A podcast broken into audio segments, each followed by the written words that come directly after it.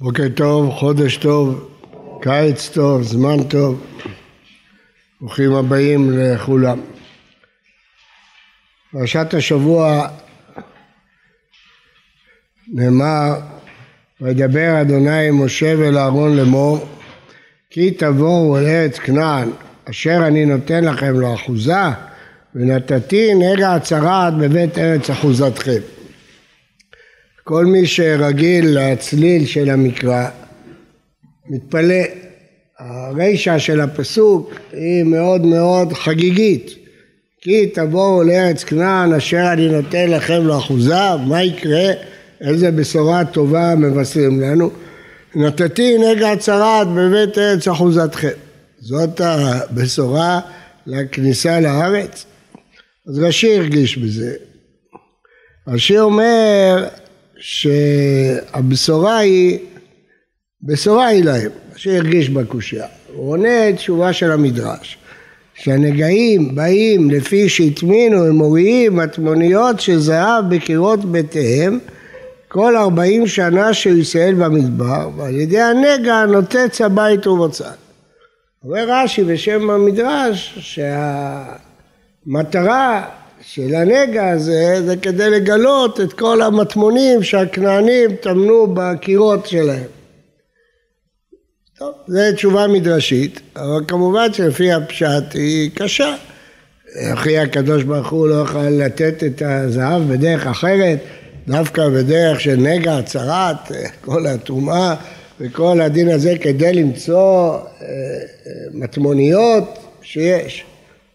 יש כאלה בעלי הסוד, פנימיות התורה, שהסבירו את התורה, את המדרש הזה על פי הסוד, שהמטמוניות זה ניצוצות קדושה שהתפזרו על פי הקבלה במקומות אה, רבים בעולם וצריך לתקן אותם והמקומות הכי קשים זה המקומות שהטומאה הכי מרובה כמו ארץ מצרים, תועבת ארץ מצרים, וארץ כנען, תועבת ארץ כנען, שהם היו המקולקלים ביותר, ארצות התרומה הגדולות ביותר, ולכן הניצוצות הקדושה מוחבאים שם ביותר, ועם ישראל לכן היה במצרים ולכן היה בכנען, כדי להעלות את הקדושה של המקומות האלה מחדש. ולפי זה המטמוניות זה הקדושה ניצוצות הקדושה שיש במקומות האלה, והנגע זה הטומאה שיש במקומות האלה, וששם יש ניצוצות של קדושה שצריך להעלות אותם. זה לפי הסוד, כך הוא מסביר את המדרש. אבל אנחנו, אה, אין לנו עסק בנסתרות, אנחנו מחפשים לפי הפשט.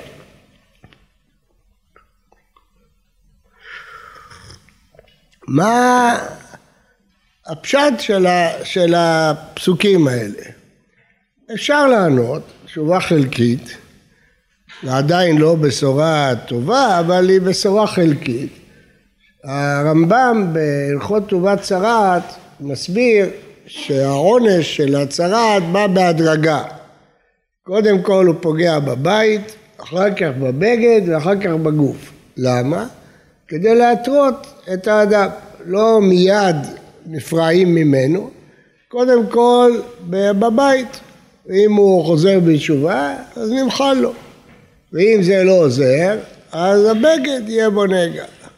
ואם זה לא עוזר, רק אז אה, הוא לוקה בגופו. כלומר, לפי זה יש פה בשורה חלקית, שהקדוש ברוך הוא נפרע מן האדם בממונו. דהיינו, לפני שהוא נפרע מגופו של האדם, הוא נפרע בממונו כדי להזהיר אותו.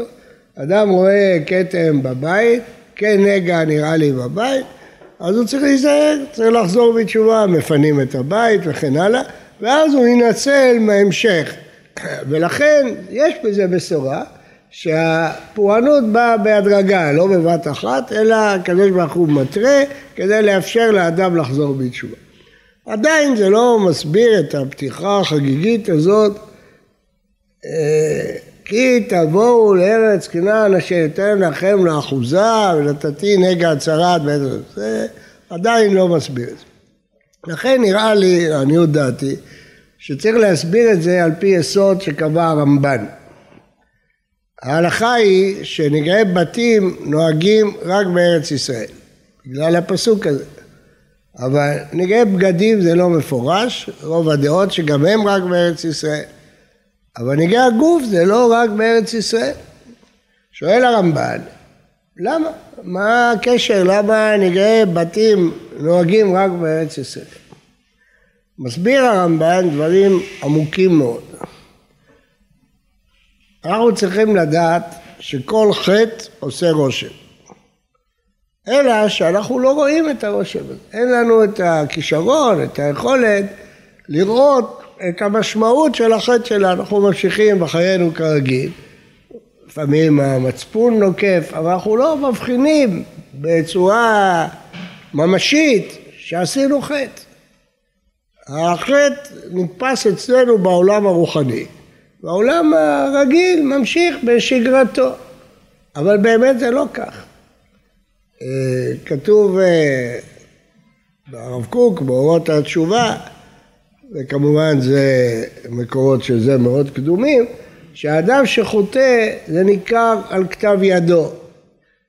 זה גם החוקרים המודרניים יגידו לך, שמתוך כתב יד אפשר לנתח את האישיות של האדם, אם יש לו הפרעות, אם יש לו בעיות, אם יש לו אה, סיבוכים. אבל הרב קוק אומר שאנשים צדיקים יכולים להבחין את זה גם בפנים. יכולים להבחין על הפנים של החוטא שרטוטים של החטא. אה, כמובן שהמקור של זה קדום, מימי הארי, אבל אה, הרב קוק כותב את זה באורות התשובה, והסיבה היא שהחטא עושה רושם. יש קשר בין המצב הנפשי של האדם למצב הפיזי שלו. כשאדם עצוב רואים את זה על הפנים, אדם שמח רואים שמחת אדם תאיר פניו, חוכמת אדם תאיר פניו. אדם שמח אז רואים שהוא מאיר פנים, יש קשר בין התנועות שבנפש לבין התנועות החיצוניות. ובעצם כל תנועה רוחנית משפיעה על העולם הפיזי. היא לא מנותקת ממנו, היא לא מנותקת, היא משפיעה כפי שאמרנו על הכתב יד של האדם, היא משפיעה על הפנים של האדם. לפי זה אפשר להבין את הדברים לעומקם. הרמב"ן אומר שנגע הבתים זה רק בארץ ישראל. למה? מכיוון שהקדושה של ארץ ישראל היא כל כך גדולה, שרואים את הנגע. כמו שאדם בעל רוח הקודש יכול לראות את החטא, כי יש לו ראייה יותר זכה, ככה ארץ ישראל, שהיא ארץ קדושה, היא מרגישה בחטא, הבית מרגיש בחטא. כתוב בגמרא, קירות ביתו מעידים עליו. הקירות של האדם מעידים עליו. אם הוא צדיק, אז הקירות אה, ספוגים בתורה, ביראת שמיים. מסבירים בכך אה, מה שרבי אליעזר אמר, אם הלכה כמותי, כותלי בית המדרש יוכיחו. כותלי בית המדרש ספוגים בתורה של רבי אליעזר, שהוא למד ולימד שם כל השנים. אומר, הלכה כמותי, כותלי בית המדרש יוכיחו, וכותלי בית המדרש שספגו תורה אה, כל השנה, יש להם משמעות, הם סוגים בתורה. אותו דבר, להפך, אם הבית שקוע בחטא, אז הרושם ניכר על הקירות שלו, אלא שאנחנו לא רואים, יש לנו עיני בשר, אנחנו לא מסוגלים לראות את זה. אבל אין דבר כזה שחטא רוחני נשאר בלי משמעות. יש לו משמעות, יש משמעות לחטא. אבל כאשר רמת הרוחניות גבוהה, אז אפשר לראות את זה. אז לפי הרמב"ן, הקדושה של ארץ ישראל היא כל כך גדולה, ששם אפשר לראות את התוצאה של החטא. כנגע נראה לי בבית. רואים על הבית את החטא. למה? כי הארץ היא קדושה, אז היא מבחינה בחטא. זה חידוש גדול של הרמב"ן. ולפי זה נראה לעניות דעתי לענות על השאלה ששאלנו וששאל המדרש. וכי בשורה היא להם? כי תבואו לארץ כנען נתתי נגע הצהרת, מה מבשרים להם איזה בשורה? כן, מבשרים להם אתם נכנסים לארץ קדושה, לא לארץ רגילה. ארץ שבה יש התאחדות בין החיים הרוחניים והחיים החומריים. אין נתק בין העולם הרוחני לעולם הפיזי בארץ ישראל. הארץ קדושה, הקדוש ברוך הוא משרה את שכינתו על הארץ, ולכן גם כשיש חטא, הארץ מדברת, הבית מדבר, הבית יראה בו נגע, שבאמת זה צריך להיות תמיד, רק בדרך כלל בעיני בשר לא רואים את זה, בארץ של חולין לא רואים את זה, ארץ טמאה לא רואים את זה, אבל בארץ קדושה אז כשיש חטא רואים אותו, כנגע נראה לי בבית. זה חידוש גדול של הרמב"ן והוא קושר אותו לדעתו על ארץ ישראל בכלל. טוב לחזור על הדברים האלה לפני יום העצמאות. דעת הרמב"ן אה, שארץ ישראל, הקדושה שלה היא נובעת מהשגחת השם הפרטית עליה. נסביר את הדברים. הרמב"ן אה, שואל בפרשת סדום ועמורה למה סדום ועמורה נהפכו גופרית ומלח שרפה על כל ארצה? ראינו שפלישתים היו חוטאים, שכם חטאו, בכל מיני, מצרים חטאו, מה, מה סדום ועמורה כל כך החמירו איתם? הרמב"ן עונה שתי תשובות. תשובה אחת, שסדום ועמורה הם בארץ ישראל. תשובה שנייה, שסדום ועמורה, החוקים היו מקולקלים. בכל הארצות יש אנשים מקולקלים, בכל הזמנים יש ארצים מקולקלים. אבל פה החוקים של סדום ועמורה. אז זה אי אפשר לסבול. אבל לפי התירוץ השני, סדום ועמורה היא בארץ ישראל. אומר הרמב"ן את הביטוי ארץ ישראל אינה סובלת עוברי עבירה. היא מקיאה אותה. משל לבת מלך שנתת לה אוכל של כפר, אז בת כפר לא היה קורה לה כלום, אבל בת מלך היא איסטניסית, כן? אנשים, אה, אה, בחורים ישראלים כשאוכלים ארוחת ערב, ארוחת צהריים, לא קורה להם שום דבר. בחורים אמריקאים כשאוכלים אה, פעם ראשונה פלאפל בארץ, הם כבר מרגישים לא טוב. למה? הם לא רגילים, הם לא רגילים, איסטניסים, הם לא רגילים לזה. אבל אחר כך הם מתרגלים. אבל הבת כפר הזה הוא רגיל לאוכל של כפר. בת מלך היא לא רגילה, היא מקיאה, היא לא, לא רגילה לאוכל הזה. אומר הרמב"ן, ארץ ישראל לא רגילה לאנשים כאלה של סדום ועמורה. לא סובלת אותם, היא מקיאה אותם. ולכן אומר הרמב"ן, גם הסוג של העונש הוא באדמה, גופרית ומלח, שרפה, כל הרצאה. הארץ לא יכולה, כאילו מקיאה, זה הדימוי של הרמב"ן. כאילו היא מקיאה, היא מקיאה גופרית ומלח, לא יכולה לסבול את עוברי העבירה. הרמב"ן אומר את זה בעוד כמה מקומות. המקום השני הוא אומר את זה לגבי הכותיים. כידוע סנחריב מלך אשור בלבל את האומות. והוא הכניס לארץ ישראל את הכותיים. אנחנו רגילים לקרוא לשומרונים כותיים, אבל זה לא נכון. השומרונים הם לא כותיים, רק חכמים כדי להרחיק אותם בישראל קראו להם כותיים. בגלל שהם פרשו בכמה דברים מישראל. אבל הכותיים היו עם מקוט, שהביא אותם אה, סנחריב והושיב אותם בארץ. וכתוב בנביא שאריות התחילו לאכול אותם בארץ, אריות. למה? אומר הפסוק כי לא ידעו משפט אלוהי הארץ. אז האריות אכלו אותם.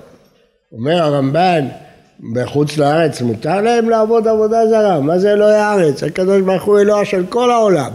אז למה בחוץ לארץ כשהם עבדו עבודה זרה האריות לא אכלו אותם? כשבאו לארץ, התשובה היא משפט אלוהי הארץ. עוד מעט נסביר את זה. הארץ לא סובלת, זה פלטין של מלך, זה ארמון המלוכה לא סובלת עוברי עבירה, היא מקיאה, היא לא, כמו שכתוב בתורה, ולא תקיא הארץ אתכם בתמרכם אותה כאשר קרא את הגוי אשר לפניכם. הארץ מקיאה, היא לא סובלת עוברי עבירה. זה ארץ איסטניסית, זה פרקטרקלין של מלך, היא מקיאה עוברי עבירה. אז כמו שראינו בנגע הצרת, כמו שראינו בסדום ועמורה, כמו שראינו בכותיים, ממה נובע כל זה? אומר הרמב"ן משפט אלוהי הארץ. מה פירוש אלוהי הארץ? מה פירוש שארץ ישראל היא סגולה? כל העולם שייך לקדוש ברוך הוא, מה זה סגולה? אומר הרמב"ן, נכון, כל העולם שייך לקדוש ברוך הוא, אבל הקדוש ברוך הוא חלק אותם, נתן אותם לעמים, ועל כל ארץ הוא הפקיד שרים, ממונים, חוקים של היסטוריה, של סוציולוגיה, של חברה, כל ארץ יש לה את הממונים שלה. ארץ ישראל הוא השאיר בשבילו.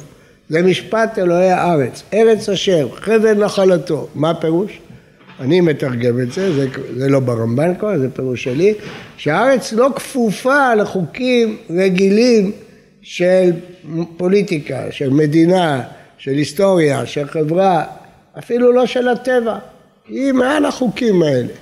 נביא כמה דוגמאות לכבוד יום העצמאות. הארץ הייתה שוממה במשך אלפי שנים. שישבו פה גויים מפותחים ותרבותיים כמו הצלבנים, כמו הממלוכים, הייתה ארץ שממה. כן, היה אדם בשם מרק טווין, סופר ידוע, שביקר בארץ וכתב, הוא ראה רק ביצות וחורבות ושוממות, זה לא ארץ של בני אדם, הוא לא מבין איך התנ"ך מדבר על הארץ וארץ זבת חלב ודבש. ומאז שבאו ישראל לארץ ישראל, אנחנו רואים מה נהיה פה. איזה ארץ זבת חלב ודבש. כן?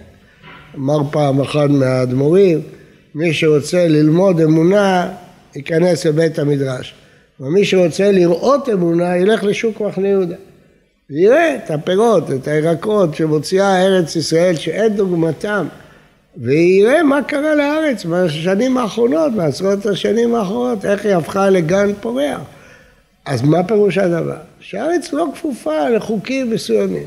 היו פה כמה ועדות שקבעו כמה אלפי אנשים יכולים לחיות בארץ הזאת. הם היו אומרים להם שהיום נמצאים תשעה מיליון בארץ שהם חשבו שיהיו כמה מאות אלפים, הם היו בהלם, כל החוקרים הללו. למה? הגמרא עונה על זה, ארץ צבי. כמו שצבי, העור שלו מתפשט ומתכווץ, גם ארץ ישראל. זאת אומרת שהארץ לא כפופה לחוקים הרגילים, סוציולוגיים הרגילים. היא מנוהלת על ידי הקדוש ברוך הוא. וכך כתוב לגבי הגשמים, לא כארץ מצרים, אלא למטר השמיים תשתה מים. לא אשכרה, זה תלוי בשמיים, והיה אם שמוע תשמע, ואתה תגיש מכם בעיטם. מה, זה חוק טבע? לא. ארץ ישראל לא פועלת על פי החוקים הטבעיים, פועלת על פי חוקים רוחניים. למה? כי הקדוש ברוך הוא מנהיג אותה בעצמו, משפט אלוהי הארץ. אז זה גם לטובה וגם להפך, שהחומרה בארץ ישראל של העבירות היא יותר חמורה. זה פלטין של מלך, זה ארץ המלך, ארץ שהשם שולט בה, והיא מגיבה על עוברי עבירה. בקיאה, קאה את הגוי אשר לפניכם. ולפי זה הוסבר היטב הנגע הצרעת. רגע הצהרת, מפני שהארץ היא קדושה, היא רוחנית, היא לא יכולה לסבור עבריינים, היא מגיבה, הבית מגיב. כך אומר הרמב"ן. לפי הדברים האלה של הרמב"ן אפשר לתרץ היטב את הקושה ששאלנו בתחילת השיעור. והיה כי תבואו לארץ כנען, מה הבשורה? רגע הצהרה. כן, כי זה מעיד לאיזה ארץ אתם באים. אתם באים לארץ שהיא פלטין של מלך. ארמון המלך, שאפילו הבתים מגיבים שם על עבירות. עד כדי כך הארץ זכה ורוחנית, שהבתים, בגדים, מגיבים על עבירות. ולכן הסיפור של נגע צרת בבתים הוא בעצם עדות על הזכות של ארץ ישראל, על הקדושה של ארץ ישראל. יש ביטוי פלא בגמרא במכות. יש משנה שמי שנידון בבית דין והלך לבית דין אחר, אין סותרים את דינו, לא מתחילים עוד פעם. גמרנו, נגמר הדין שלך, אין, אין משפט חוזר, אין מושג כזה משפט חוזר. נגמר דינו, חוץ ממקרה אחד, אם הוא, אם הוא בארץ ישראל. למה? מפני זכותה של ארץ ישראל. מה פירוש זכותה של ארץ ישראל? אומרים הראשונים, צריכים לקרוא את זה מפני זכותה של ארץ ישראל. ארץ ישראל היא יותר זכה, גם הדיינים שם יראו דברים שאולי הם לא ראו בחוץ לארץ. אוויר עד ארץ ישראל מחכים. האוויר של ארץ ישראל הוא זהב הארץ ההיא טוב, אין תורה כתורת ארץ ישראל. האוויר של הארץ הוא מחכים. האוויר של הארץ, הארץ היא רוחנית, ולכן הדיינים בעצמם יראו דברים שהם לא ראו. מפני זכותה של ארץ ישראל, הזכות של ארץ ישראל. אז הקדושה של ארץ ישראל לפי הרמב"ן נובעת מזה שהשם משגיח עליה באופן ישיר. כמובן אין קדושה לאבנים ולארץ אלא האדמה. הקדושה היא קדושה של הקדוש ברוך הוא. אבל הוא על ארץ ישראל משרה אותה ישירות, ולכן יש לה מעמד אחר מאשר לשאר העולם. היא זכה, האוויר שלה מחכים. מה הקשר בין אוויר לחוכמה? יש קשר. אוויר מחכים, אוויר ארץ ישראל מחכים. תלמידי הרב קוק אומרים שאי אפשר להשוות בין הכתבים שהוא כתב בחוץ לארץ לכתבים שהוא כתב בארץ ישראל. עד כדי כך שהיו מתלמידיו שרצו שלא ידפיסו בכלל את הכתבים שהוא כתב בחוץ לארץ. כי הכתבים שלו בארץ ישראל הם אחרת לגמרי, מבחינת אווירא דארץ ישראל. אז לפי זה באמת זה בשורה, כי תבואו אל עץ נע, אתם צריכים לדעת לאיזה ארץ אתם באים.